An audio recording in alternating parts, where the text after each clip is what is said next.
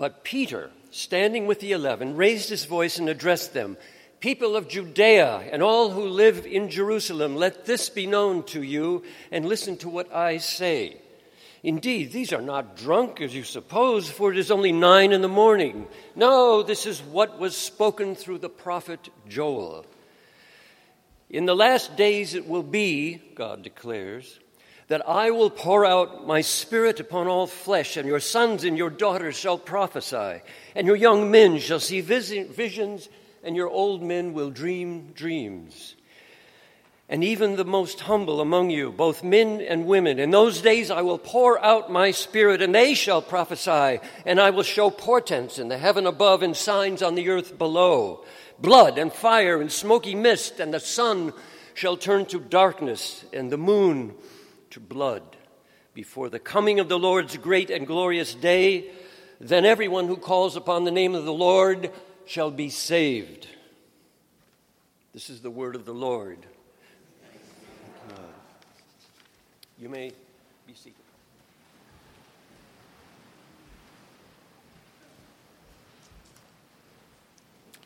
Amen. Gosh, at my baby girl's ro- royal wedding, I'm going to have John Deak read that scripture. I can picture it now. I will be sitting there in St. George's Chapel, the slightly uncomfortable American mother, in my understated but compulsory hat, looking at my baby in her $500,000 dress, holding hands with her dreamy beloved, Princess Charlotte. and John Deak will get up and instead of 1 Corinthians 13, love is patient, love is kind, instead of Song of Solomon, set me as a seal upon your heart. No, instead, John Deak will stand at the podium in front of a sea of aristocracy, celebrity, and a frowning king and read blood and fire and smoky mist the sun turned to darkness and the moon to blood. John, where did you go? Oh, good find you. I'm preparing you because this is definitely going to happen, okay? Okay. okay. That would be a little awkward, right? Um, some of you know that I enjoy awkward, uh, which is why, which is why I really enjoyed yesterday's royal wedding especially Bishop Michael Curry's rousing black church sermon in the midst of the most formal Church of England pageantry. As one of my Facebook friends, Robert Griffin, put it, Bishop Curry needs an amen corner. It's a little quiet in that chapel. But as the first African American head of the Episcopal Church, and no offense to my Episcopals, I am guessing Bishop Curry has preached once or tri- twice before with a similar enthusiasm to congregations that catch the Spirit with sacred silence and straight faced assent. My very American interpretation of the Anglican Church's highest ritual, much of which comes from viewing the crown, is that the highest form of respect is expressed in complete and utter stillness.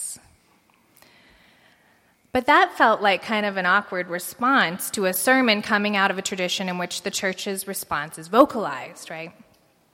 Uh, but I would not have traded an ounce of that awkwardness for the traditionally very white wedding that I was expecting because there is something there is something sacred in awkwardness.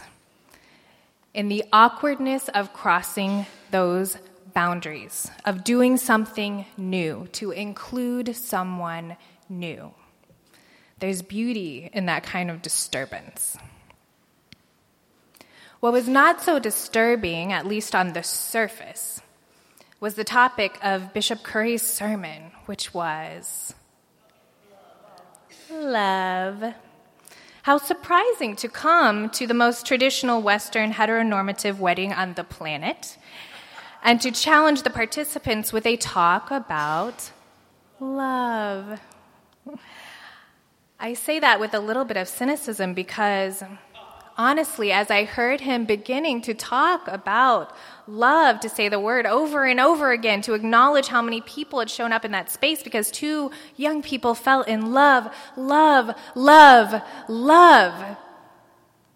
I felt some kind of dissonance in my soul about the violent hate that has permeated our news this week. Just two days ago, an armed young person murdered 10 people in another school shooting. Reigniting this perpetual and endlessly frustrating gun control debate that always seems to stagnate until the next hate filled mass shooting talking about love in such a week of violent hate feels confusing. And then there are the more than 60 Palestinians now killed by young Israeli soldiers on the Gaza border on Monday. How can one talk about love in this pristine English chapel while residents of Gaza recover from grave wounds and Israelis trade emotional interpretations of the violence. How can we talk about love after a week like this? On Monday night, I was praying on the text of today's Pentecost story. And there was this one detail of the story that I could not stop thinking about.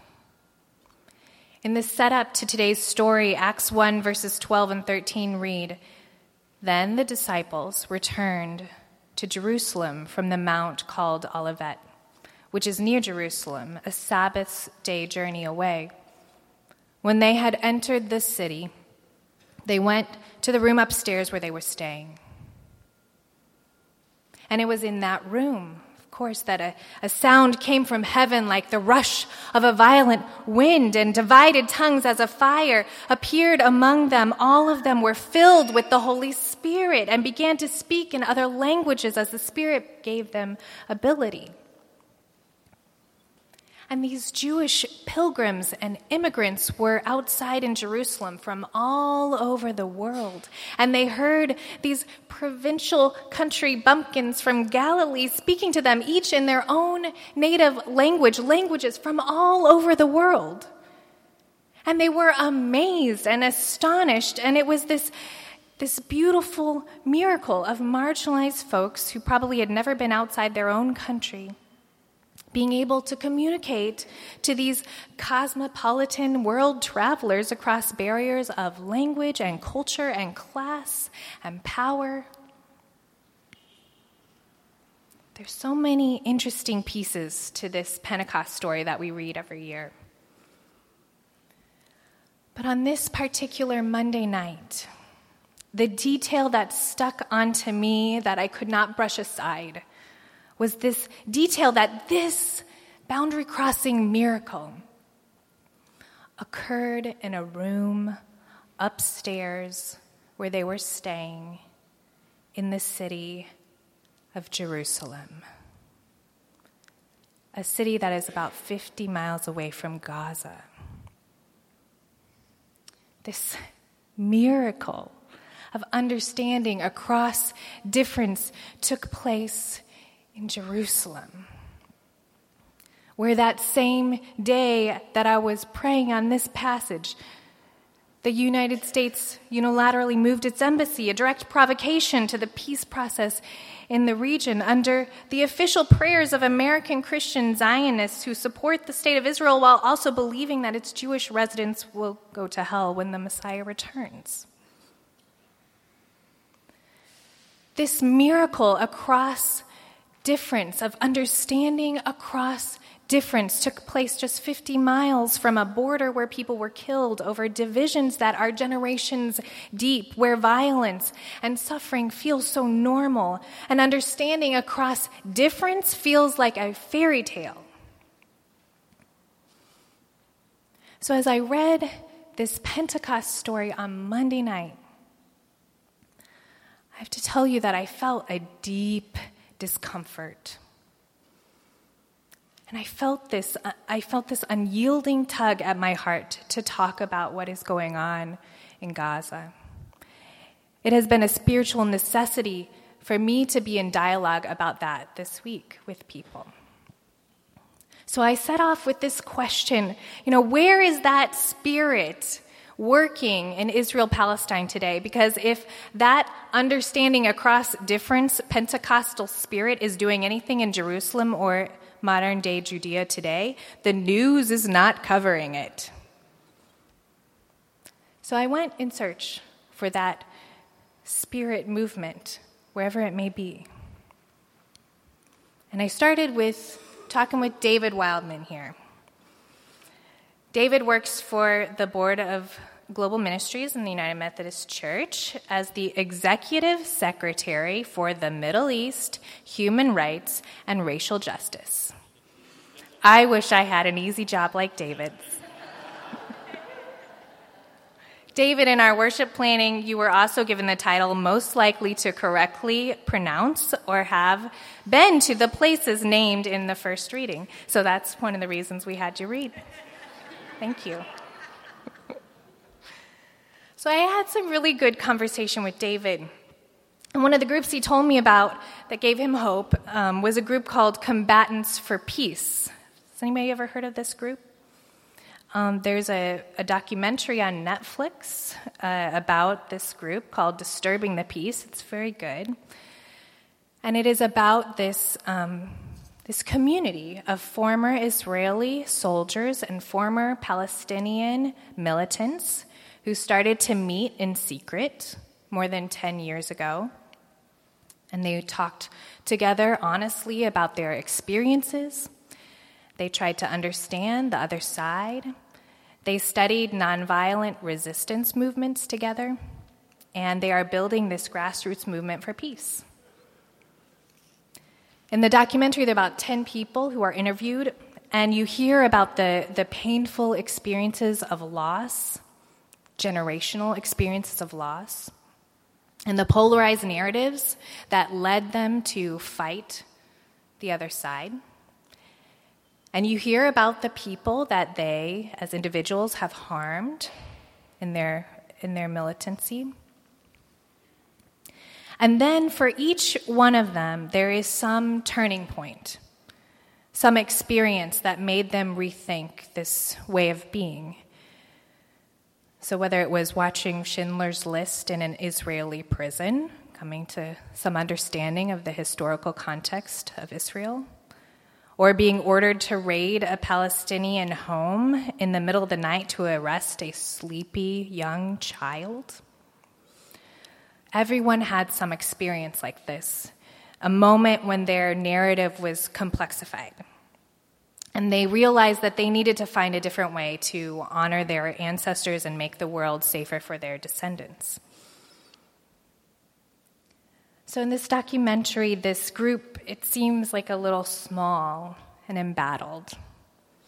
Israeli participants are denounced as treasonous by their fellow country folk. Palestinian participants are chided by members of their own families for even talking to the oppressors. And their demonstrations against the occupation at the border, they feel small. There may be 50 people marching with, their, with these paper mache doves, you know, and, and their signs for peace made out of cardboard. Now, I don't know how well this group is, is doing today. I know they're still organizing and they're still working hard. The most recent news stories I could find about them are about participants telling their stories in public libraries in the United States. So it feels small. It feels grassroots. And it is not as captivating as fields on fire and tear gas canisters flying. But their work was honestly the most hopeful thing I encountered in this week of dialogue and searching. It feels like, you know, if you're looking for divine spirit that brings understanding across difference, it's here. among these former enemies in secret meetings and public library presentations, these small flickers of change. So thank you, David, for pointing me to that group.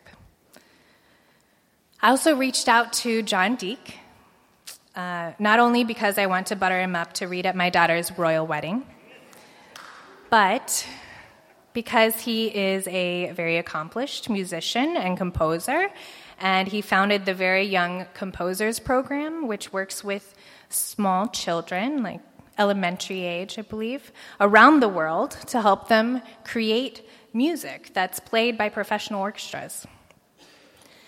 And John has been developing the program recently in Palestine. And so I sat down and we had breakfast and talked about his experiences. So these conversations I had were really, really great and meaningful. But I have to be real with you all. Um, that nudging, that pull on my soul to get into this um, Israel Palestine stuff this week. It was about more than just talking with our parishioners who work, especially among Palestinians. Because here's the thing feels like there are these two sides to all of this, right? To be too simplistic about it, there is an Israeli side and a Palestinian st- side, and each side speaks a different language. But even deeper, each side speaks a different narrative. Each side speaks a different history. Each side speaks a completely different interpretation of every event. And I know that my limitation is that I really know only one of those sides well. The classes that I've taken on Israel Palestine have been taught from the Arab and Muslim perspective. The movements I'm aligned with strongly support boycott and divestment from companies that are involved in the Israeli op- occupation. So I'm kind of on one side. And that side's language, it makes a lot of sense to me, and the other side's language doesn't make a lot of sense to me. And I'm just being real with you here. And I think that unlike Kay and Lee, um, on the question of Israel Palestine, this has always been kind of a, a boundary that I've never crossed with my Jewish friends. It's been a separation that I've not felt comfortable questioning. I'm actually kind of afraid to ask about it. And instead of asking or talking about it, I choose to just kind of go around assuming that every Jewish friend, every Jewish clergy person that I know is uncritical of the Israeli government, and that if I told them my real questions about Palestine and Israel, and if I told them what I really think about it, that they would like just cut me off. Um, and of course, that is not fair. That's not really fair but it is comfortable. And so this week I have been discomforted by the Spirit's nudge to actually be in touch with Rabbis Shuli and Felicia from B'nai Jeshurun, our partner synagogue. And I told them very honestly, you know, I usually run in circles that are very sympathetic to Palestinian suffering, but I want to know what others are thinking. I want to understand. And so I asked how they are framing the killing of Palestinians this week for their congregation and for themselves. And I ran some of my ideas by them about what I was thinking about speaking about today. And I felt very vulnerable and very uncomfortable. And they were both very gracious. And they sent me some resources, some articles, some honest thoughts about how my words struck them and they expressed deep grief about the suffering that was going on in the region. And we committed to talk more. And that was about all that we could accomplish in the course of a few days. So, unfortunately, St. Paul and St. Andrew, I did not solve peace in the Middle East this week. And maybe I didn't find necessarily where the Spirit is working in Jerusalem and Gaza, but I did find it here. In this tiny, stupidly small step of me with a lot of anxiety sending an email to my Jewish clergy colleagues, stumbling to respectfully ask questions about Gaza. And I found the Spirit working in their willingness to engage with me and to relate to me and to talk more with me. And you know, I think that is part of the miracle. I think in these one to one conversations, maybe the flames of Pentecost are miraculously giving us the ability to begin to understand one another across difference. John Deacon and I had some good conversation puzzling over the reading that he did. Uh, you know, that blood and fire and smoky mist stuff, the sun being turned to darkness and the moon to blood. You could so easily see uh, that reading, that blood and fire and smoky mist in the, in the Gaza border this week, right? As Palestinians were being gunned down, as fire rose from burning tires, as smoky mist of tear gas streamed through the air. You could also in that same vein, you could so easily think with that dangerous Christian Zionist theology that this is what has been predicted all along. This violence is inevitable. This is God's will. But John and I, in our conversation, we came up with a different understanding. You know, these cosmic events and miraculous phenomena in the sky and on the earth they are tied to these words from the prophet Joel about the Spirit being poured out on all flesh, and sons and daughters prophesying, and young people seeing visions, and elders dreaming dreams, and even upon slaves, even upon the most marginalized, the most voiceless people of all genders, even they shall receive the Spirit. Even they shall prophesy. And that prophecy from Joel of giving voice to all people is connected by Peter to what was going on on that Pentecost day. This miracle of understanding across difference, this miracle of communication.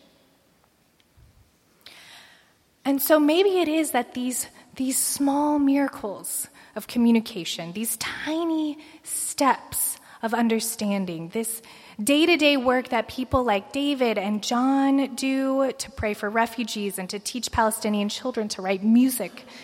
These uncomfortable emails between clergy colleagues, these little peace marches among former em- enemies with paper mache doves. Maybe these, these little things, these tiny miracles of understanding across different disturbances of the same old divisive narratives, these things that seem so unnewsworthy Maybe they are actually as cosmically significant as the moon turning to blood. Maybe these are the hidden cosmic shifts that will change the world. Maybe before the coming of the Lord's great and glorious day, before lasting and sustained peace, we need not to look at the provocations of governments at the highest levels. We need not look at embassy ceremonies led by titans of worldly powers, but we need to look to the places where the Spirit is quietly and uncomfortably sowing seeds of true peace and justice like black, black preaching in a white royal wedding.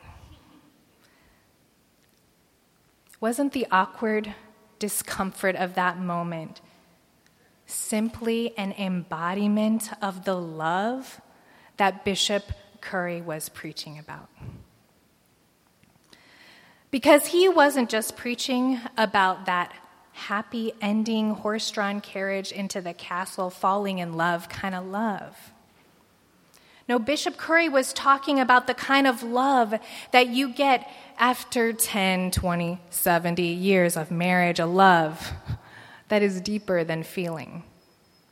And Bishop Curry was preaching Dr. King kind of love. He was talking about civil rights movement kind of love. The revolutionary kind of love that Jesus taught about that is not just for the easy to love, but that kind of love that is for the hard to love. The uncomfortable kind of love. The I don't like you, but I love you kind of love.